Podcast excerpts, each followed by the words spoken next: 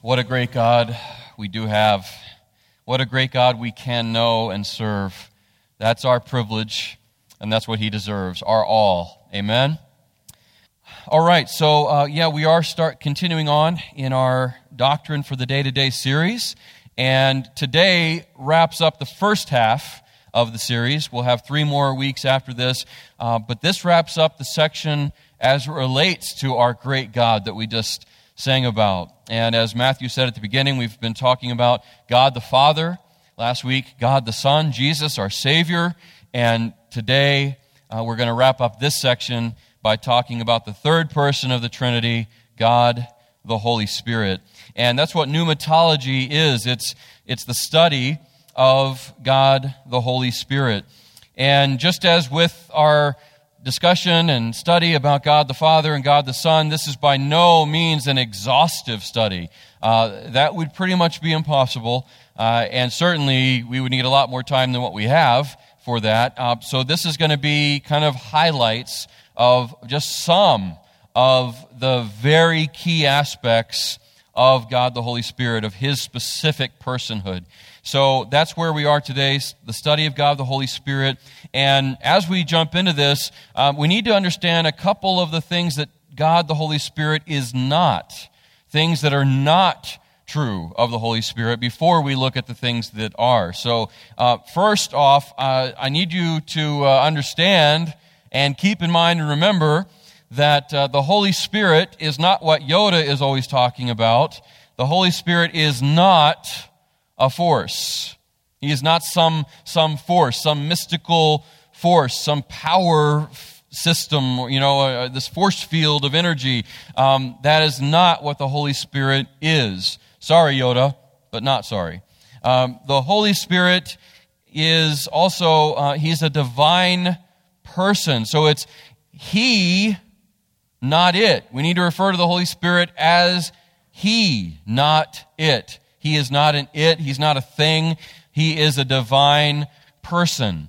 And the reason that's so important to understand is because as a divine person, He, like the Father and like the Son, is grieved, can be grieved, hurt in His heart by our sin. The Bible clearly tells us that in Ephesians 4:30, where we're challenged and commanded not to grieve the Holy Spirit of God by our sinful choices and our sinful actions. A thing, and it, can't be grieved. That's something that only a person can experience, and so the Holy Spirit can, in fact, be grieved by our sin. He also, kind of connected to that, He can be lied to. He can be personally lied to. That's something that an it or a thing can't experience either. But the Holy Spirit, as a divine person, can be lied to, and He was. In Acts chapter 5, verse 4, Peter challenges and directly Ananias and Sapphira for their lies to the Holy Spirit. And he says, by keeping back this money and lying about the amount you gave, you didn't just lie to men, you lied to God, the Holy Spirit. And so that's something important to keep in mind for all of us. The Holy Spirit is a divine person. He, not it. So He's not a force, and He's not an it, right? Those are the things He is not. Now, let's talk a bit about what He is, what is absolutely true of Him, and what we can celebrate and honor and glorify. The Holy Spirit is eternally equal with the Father and the Son. Eternally equal with the Father and the Son. Not inferior in any way. We can't mistake the order that's present in the Trinity as somehow designating some inferiority or superiority between the members of the Trinity. We refer to the Father as the first person of the Trinity, and we refer to Jesus, the Son, as the second person, and the Holy Spirit as the third. But that doesn't mean one is greater than the other, or superior than the other, or has something more that the other does not. That's not the case at all. It's a functional order. It's a role order. It's an organizational order that exists within the Trinity. So the Holy Spirit is eternally equal with the Father and the Son. And that means, practically, that the Holy Spirit, church, deserves equal honor and equal worship. I think pretty good at understanding we really need to worship God the Father and honor Him, and we understand how important it is to honor and worship God the Son, Jesus. But it's very easy for us, especially of this particular faith tradition, it's very easy for us to neglect or ignore outright the Holy Spirit, kind of to relegate Him, kind of back behind the scenes, treat Him like an afterthought. It's very easy for us to do that. We need to recognize that. We need to acknowledge that. We need to repent of that, because the Holy Spirit, being fully God, deserves our full worship and our full devotion, our full honor, and He deserves all the same glory that we give the Father and the Son. I have a little diagram for you, and I used this on my introductory video a few weeks ago as I was getting ready for this series, and I posted that on YouTube and shared that. I hope you were able to see that intro video. I think this diagram is very, very helpful.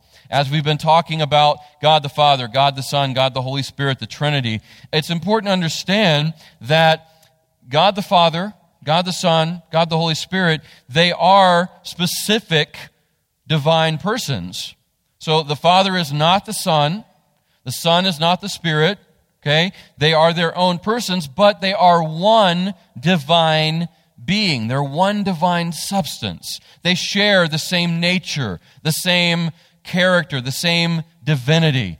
They have the same power and ability. They share in the same purpose. They have the same desires. They share the same will. So the Father is God. The Son is God, the Spirit is God, but that does not mean they are the same as the other person, okay? So very, very helpful concept to keep in mind, and just to remember, and as to approach God this way, because that's exactly how He is revealed all through Scripture. So just some things, foundational things to keep in mind and be aware of and remember. Focusing again specifically on the Holy Spirit. That's what our focus is today. And so we've established now that He is a divine person, not it. We've established that He's eternally equal with the Father and the Son. And what I want us to do now is to look at what the Holy Spirit does, His activity, His work, His role, what He has done, what He does. Okay, the Holy Spirit, we see Him actually right at the beginning of Scripture, very early on, right as we open up Scripture and we see this incredible, beautiful, complex narrative that we call Scripture, the story of God and the story of us. We see the Holy Spirit right at the beginning. The Holy Spirit was directly involved in the work of creation. I think sometimes we forget that, but the Holy Spirit was directly personally involved in the work of creation. Genesis 1:2 tells us that. Here's what Genesis 1:2 says. Now the earth was formless and empty. Darkness covered the surface of the watery depths. And here's the really important part of this verse. And the Spirit of God, that's the Holy Spirit, was hovering over the surface of the waters. And that hovering there, that literally means vibrating the waters, pulsating, vibrating the waters. What's that all about? Well, we've already talked about how the Father planned and willed creation, right? We talked about that a couple weeks ago. Last week, we talked about how the Son, Jesus, carried out that plan by actually doing the creating. He's the actual literal creator. And what this verse reveals to us is that it was the Holy Spirit that applied the power of the creation, that awesome power that only God has and only God could use, the power that Jesus actually used to create and carry out that plan of creation by the Father. It's the Holy Spirit that applied that power, the power of creation. And He stabilized and dispersed all that supernatural energy. I mean, think about all the power and the energy that had to go into actually creating everything from nothing. You know, we talk you all know about the fallacy, the Big Bang, right? I mean, unfortunately, that's taught as fact in all the public schools and all the university. And the concept of the Big Bang, I mean, even theistic evolution, where Christians try to kind of bridge the gap between faith and science. And so theistic evolution says that God even used the Big Bang to do creating. That's not true at all.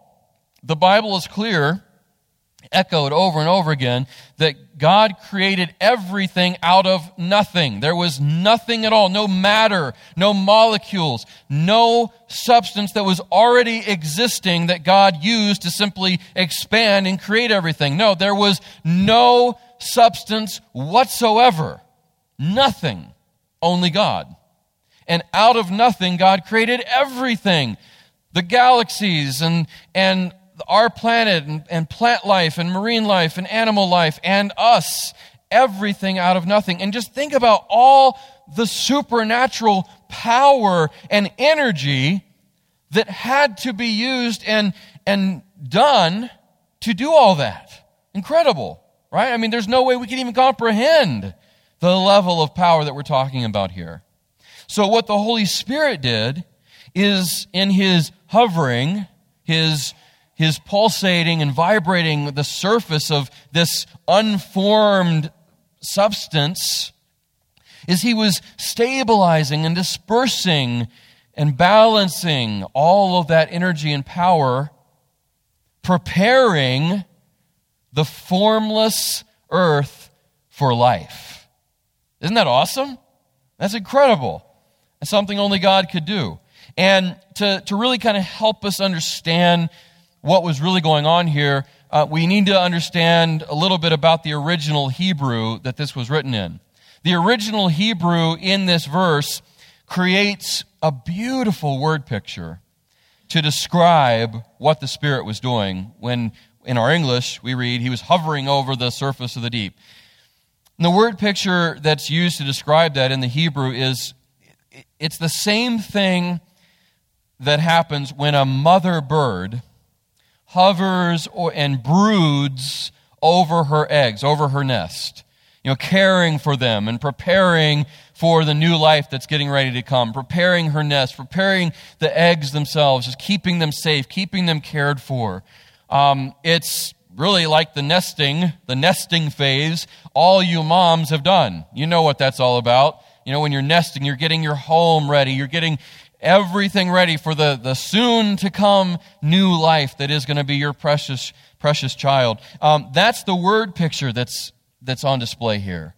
That's what the Holy Spirit was doing, caring for, preparing for, stabilizing the earth, getting it ready for the miraculous new life that was getting ready to come about, all by the power of Jesus, the Creator.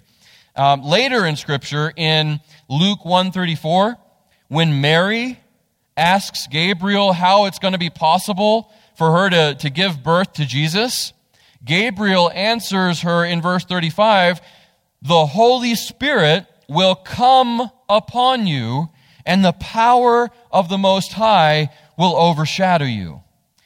Now, in that dialogue, the verb in Greek that Gabriel used to describe the Holy Spirit coming upon her, when he said the Holy Spirit will come upon you. Church, it's the same concept and the same picture found in Genesis 1:2. It's God the Holy Spirit applying God's supernatural power to bring about miraculous new life. I just think that's incredible. Don't you think so? I mean, who but God could do this? The answer is no one. No one. And this is the God we're talking about, specifically God the Holy Spirit. It's what he does. He applies the miraculous life-giving power of God, making it possible to experience and making it possible to happen. But his work, as awesome as it was there at the beginning and in terms of creation, his work definitely wasn't limited just to creation. The Holy Spirit's involvement, his role, his work, his power, it wasn't limited to creation. The Holy Spirit is directly involved in salvation. He's directly involved in salvation. It's not something that's limited to the second person of the Trinity, Jesus, God the Son. Look with me at Titus chapter 3, and we're going to be looking at verses 4 through 7. Titus chapter 3, verses 4 through 7. And Scripture there says this: "When the goodness and loving kindness of God our Savior appeared," and that's actually speaking of God the Father, His goodness, His loving kindness, and the salvation that He presented through His Son. "The goodness and loving kindness of God our Savior appeared. He saved us not because of works done by us in righteousness." That's not how we are saved. Not by any righteous, good work on our part. We know that can't happen. Paul clears that up for us too in Ephesians 2, 8 and 9. We know that's not the case. In us, by ourselves, there's nothing good in us that merits salvation or could produce it. So it's not by works done by us in righteousness, but according to His own mercy, by the washing of regeneration and renewal of, you tell me, of whom? Of the Holy Spirit. By the washing of regeneration and renewal of the Holy Spirit. That's how we experience and receive salvation. Verse 6, speaking of the Holy Spirit, "whom He," God the Father, "poured out on us richly, extravagantly, through Jesus Christ our Savior." Do you see the Trinity again on display here? Just like at creation? You should. That's what it's talking about right here. God the Father gave this incredible, undeserved salvation, not by our righteousness, not by work, but according to His own mercy, by the washing of regeneration and renewal from the Holy Spirit, whom He poured out on us through Jesus Christ. So the Holy Spirit is directly involved in salvation. Verse 7 says that being justified by His grace, we might become heirs according to the hope of eternal life. So not only does He save us from sin, and it's not only does the Holy Spirit apply that salvation, but He also, God also makes us heirs of eternal life, which the Holy Spirit gives us access to. It's incredible, incredible. And just like with creation, just like we've seen with creation, our redemption involves each member of the Trinity working in total harmony, working in complete unison. The Father authored the plan of salvation. The Son accomplished our salvation, and the Spirit applies the power of that salvation that creates miraculous new life in every single believer. That's the way God does it. God was completely, directly the three-in-one involved in creation, each member of the Trinity playing a very specific and equally important role, and the same is true of our salvation. New life comes from the Father, by the Son, through the Holy Spirit. That's how it always works. And still, in the concept of the Holy Spirit and His involvement in our salvation directly, I want to draw your attention to Ephesians chapter 1, verses 13 through 14. Ephesians 1, 13 through 14.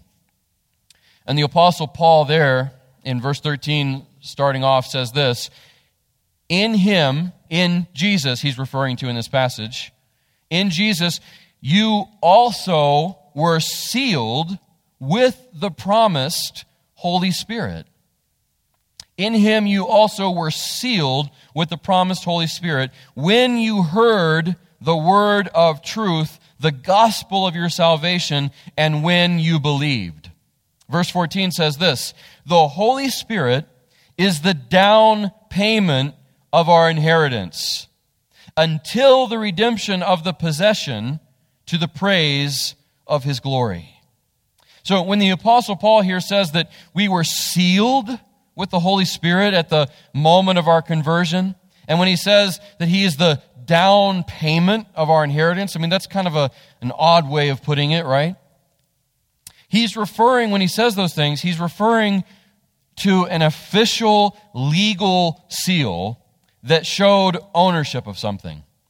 In the culture that Paul's writing, in the ancient culture, what would happen is anytime something was purchased or something was needing to be designated as someone's certain specific property, the owner or the purchaser would take wax and they'd melt it down, they'd get it hot, they'd melt it, and they would put a ring or a stamp of some sort into that wax, and they would then seal, like you see pictured here, they would seal the document of sale, the bill of goods, as it were.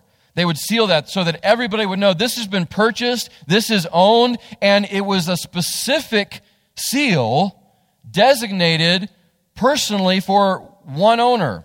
So there was no confusion. So everybody knew when they saw a certain seal, oh, that belongs to so-and-so. And it was especially used of nobles and rulers and royalty. And so that's what this is talking about here. As the seal of our salvation, Paul here is telling us that the Holy Spirit is the proof of purchase, so to speak. He's the proof of purchase. He's the mark of the Father's adoption and ownership of the believer. We've already talked about how amazing and miraculous and glorious it is that we all can experience the adoption as the sons and daughters of God.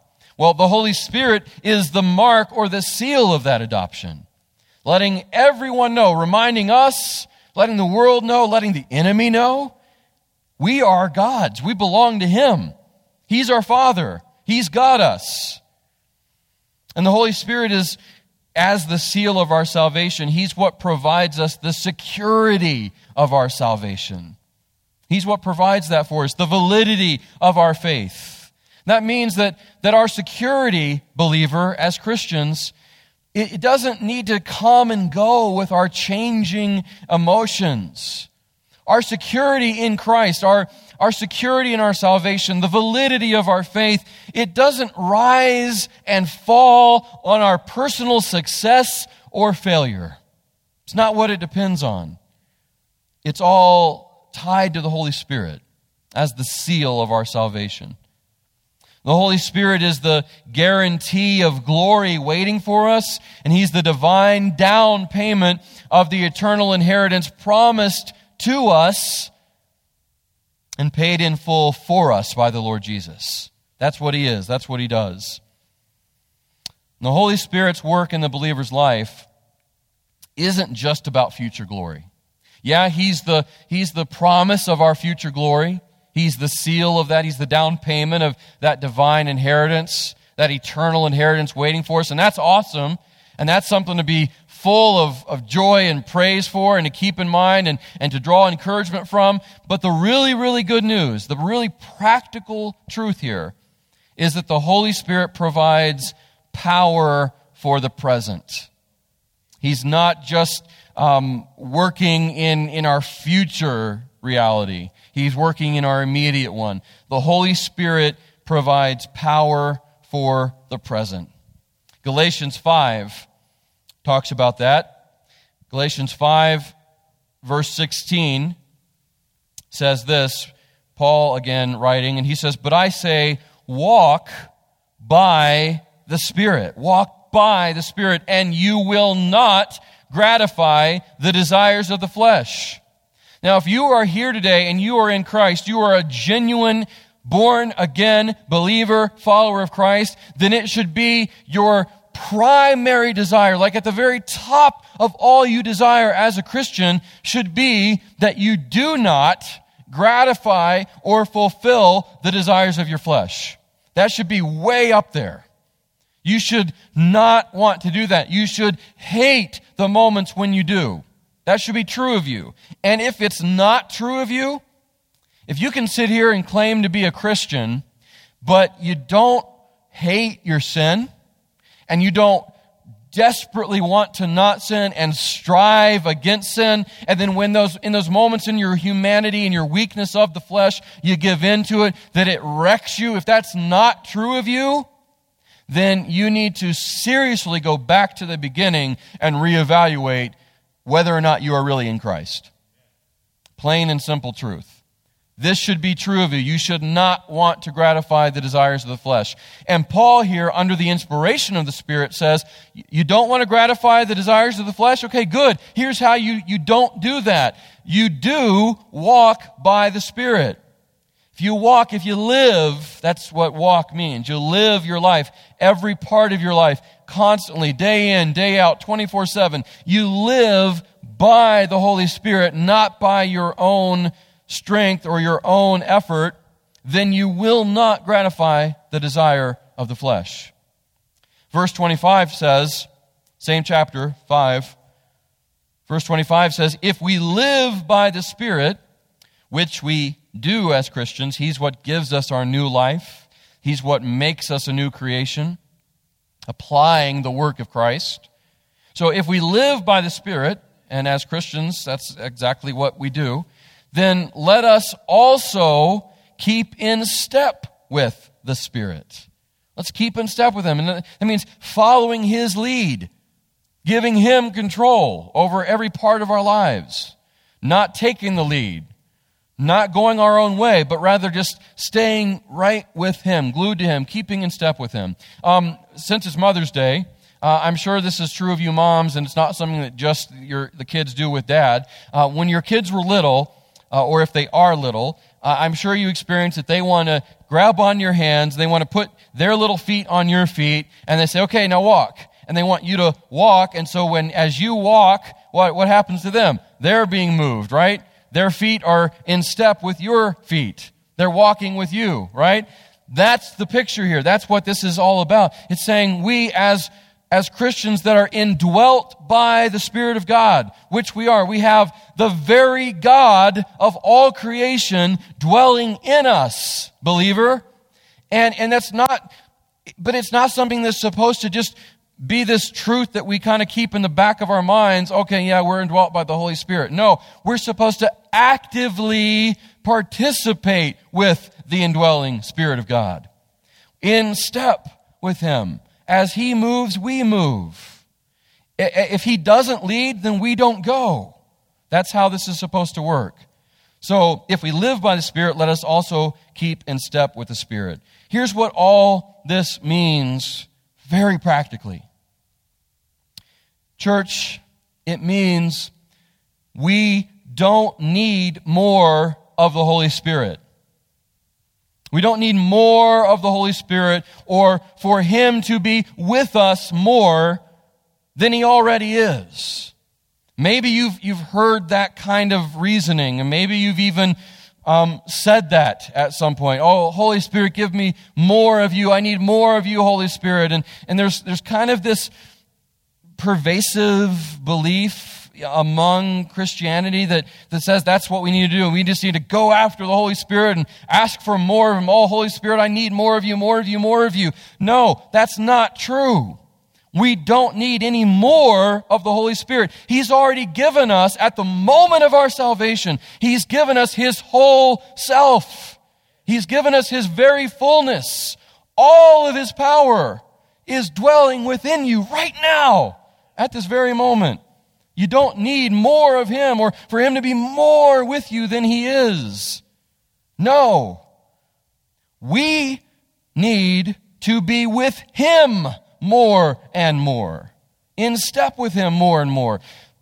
He needs more of us, yielded to and surrendered to Him and to His power more and more and more. That's what it means to be in step with the Spirit. And to do that, and please, please, everybody hear me on this. This is so important.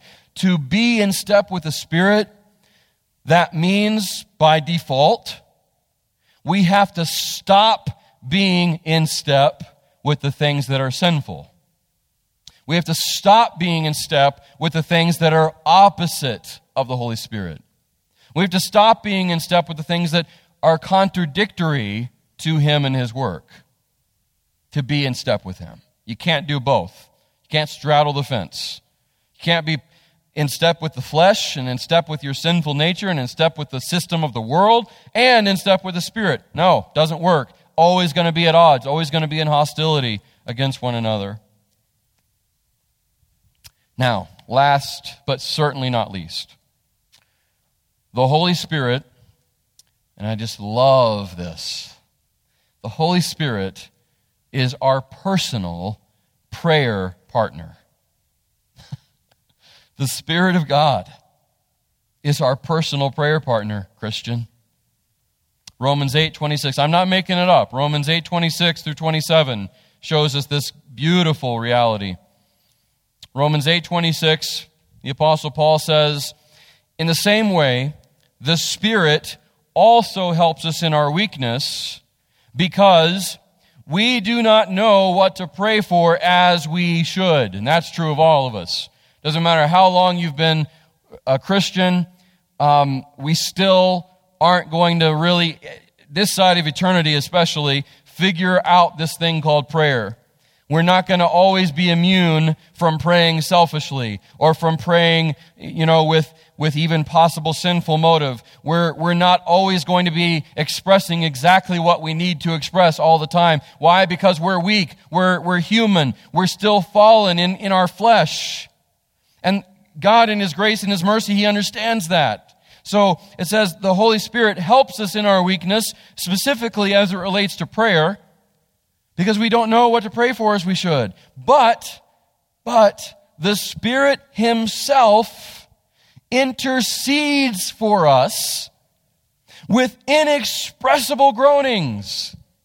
And verse 27 says, "And He," speaking of the Father, "who searches our hearts, knows the mind of the Spirit, because He intercedes for the saints according to the will of God." Wow! This means, Christian, every single time you pray, every time you start your prayer and your sentence with Father or Heavenly Father or whatever, immediately you have the Holy Spirit of God engaging in that prayer with you, praying for you to the Father as you're praying, interceding for you, interpreting for you, pleading your case for you. I mean, this is just huge. This means that you don't ever have to be afraid to express your heart and your mind in prayer to God Almighty, because you have God the Spirit praying for and interceding for you the whole time. And I think a lot of you probably have prayer partners. You have one or two people that you regularly meet with to pray together, or maybe you call each other on the phone, maybe you even just text, "Hey, pray for me right now, I need such and such," and you've got those go-to people that serve as prayer partners with you in life. And we need that. Those are great things. If you don't have that, I encourage you, find that. Ask God to send you that. But don't ever think that they can replace the awesome reality of the Holy Spirit as your prayer partner. No one's ever going to be a better prayer partner than God the Holy Spirit, right? You agree with that? And church, we need to take advantage of that more. We need to just grab on to that reality more than we do. I don't think we do that enough. I don't think we understand that enough. I don't think we praise Him enough for doing this, for serving this role as our prayer intercessor. And that's what He is. And we talked about last week how incredible it is that Jesus, God the Son, intercedes for us before the Father. We talked about that at a pretty good length last week, that He's constantly at the right hand of the Father interceding for us. How awesome is it that we have two members of the Trinity constantly interceding for us before the Father? That means you're never, ever alone in this Christian life. And you have everything you could ever need, all in and from God. What does this mean for all of us? This means that this great, holy God, this awesome, mysterious three in one. God the Father, God the Son, God the Holy Spirit deserves our everything. Because this awesome God, this Trinity, has given us everything and constantly, continually gives us everything. Moment by moment here on earth and into and all throughout eternity. What a God. What a God. Would you pray with me? Father, I thank you for your word. I thank you that it so clearly points us not exhaustively, but clearly points us to who and what you are. It clearly reveals for us and pictures for us some of these incredible truths and realities of your nature, of your character, of your power, of your purpose, of your will, and of your work. Thank you for being so involved in humanity. Thank you for being involved, God the Father, God the Son, God the Holy Spirit, involved in creation, directly, personally, powerfully involved. And thank you for not stopping your involvement and your work at creation. You didn't just create and then leave us to go our own way and do our own thing and be our own people. No, you have directly been involved personally, every aspect of our lives. Even when we fell in the garden through Adam and Eve, even when we rebelled against you and chose sin, you didn't stop your involvement, and you had a plan of redemption right away.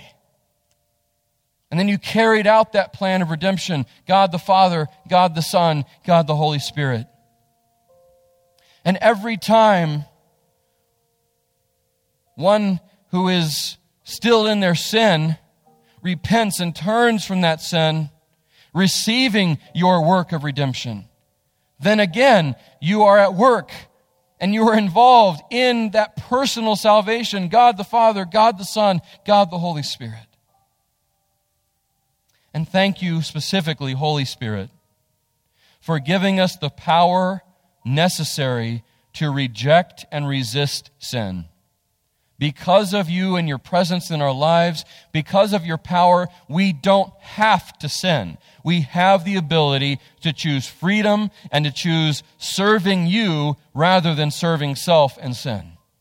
Help us to do that, I pray. Spirit of God, empower us moment after moment to walk by you, to keep in step with you.